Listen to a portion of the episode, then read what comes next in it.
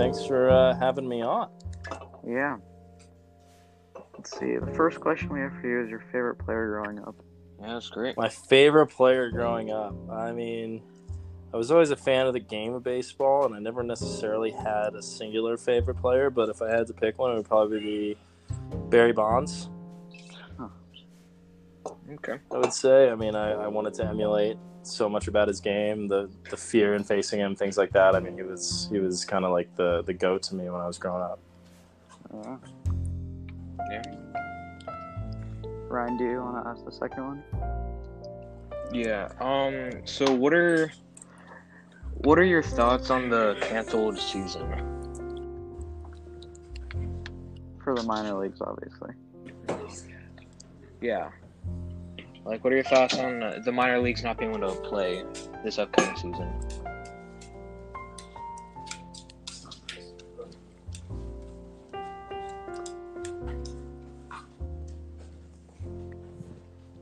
Hey, can you hear us, Albee? Uh, last thing I heard was just for the minor leagues. I don't know if you were speaking to me. Oh, right. Oh, Yeah, right. yeah. Um. What are your thoughts on the canceled season? For the so right now I can't hear anything. I don't know if Ryan is speaking. Oh, so you Uh, can't hear him? No, no. All I hear is, is your voice. All right. Oh, that's good. Uh, what, Gotcha. what are your thoughts on the canceled season for the minor leagues? Uh, I mean, obviously, yeah, it's a tough pill to swallow. You know, we all got into spring training, happy to you know begin a new year. We're all excited. Obviously, different things we were excited to start, you know, putting into action that we'd worked on from the the off season before.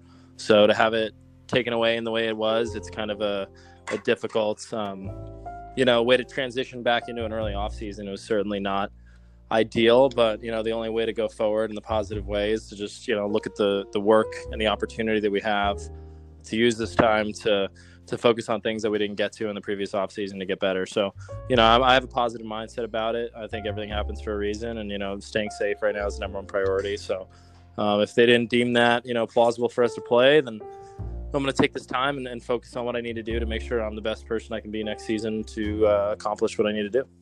Yeah, that's a great way of looking at it. What is the toughest opponent you faced yet? Toughest opponent? Yeah. Uh, I don't. I mean, I don't know. Honestly, I kind of live by the phrase when I'm, especially in in professional baseball, is you know when I'm facing a pitcher, it's nameless, faceless. I, I kind of read the the scouting report and see what they do, but I'm not necessarily too keen on looking at who they are or what the attributes are.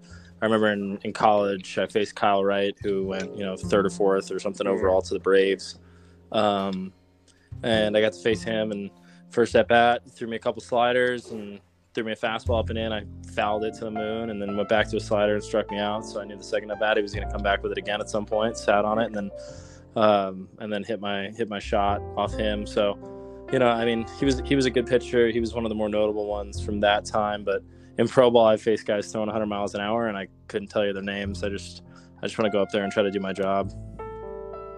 Yeah. That's cool. He's one of the top prospects, I think. All right.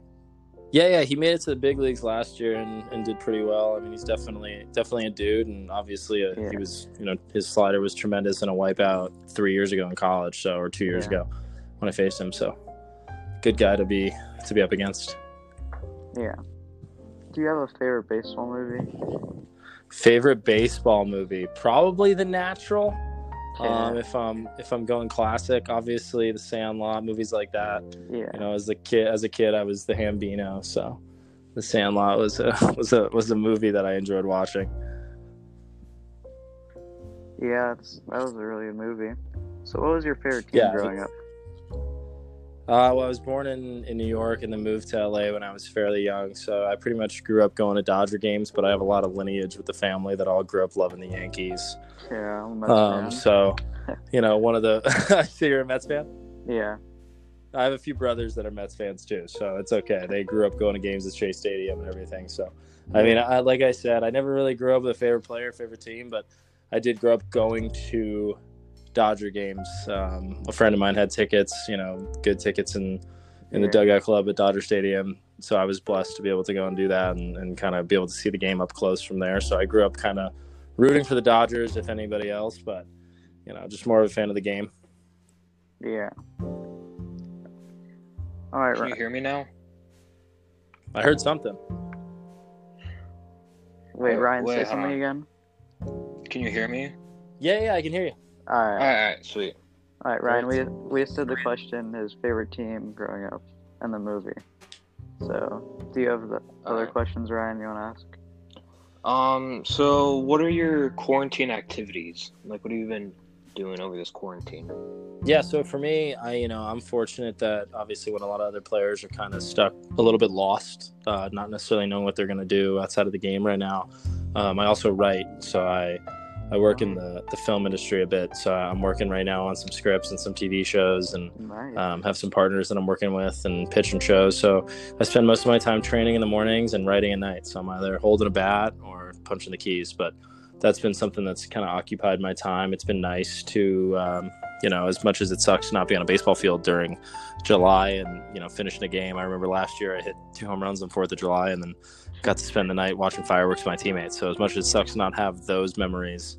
I'm able to capitalize on a few other things in my life that I wouldn't necessarily get the chance to have yeah. Yeah, a lot of new experiences during this time. for sure. All right. Do you have a preferred team to get drafted by?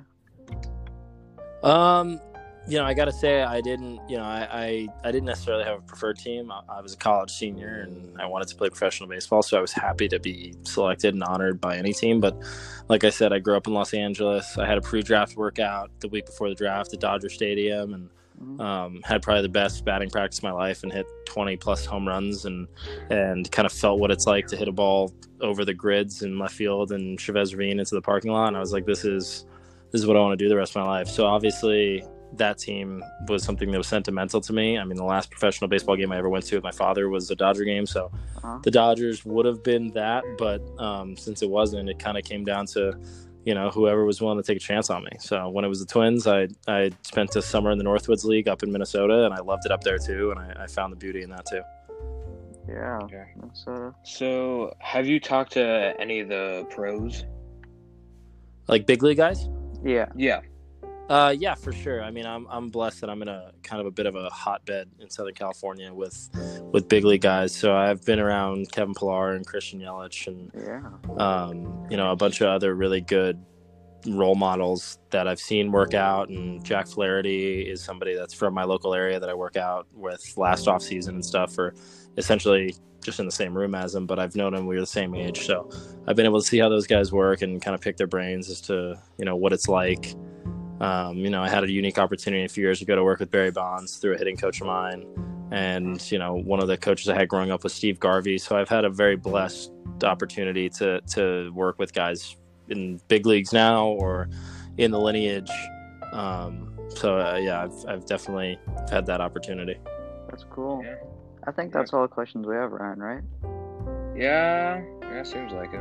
Yeah. Well, thanks Gotcha. for joining. Thanks for All joining. right, on. yeah. Thank good. you. Yeah, of course. Absolutely. If you guys ever need anything else, give me a call. All right. See you. All right. See ya. All right, sounds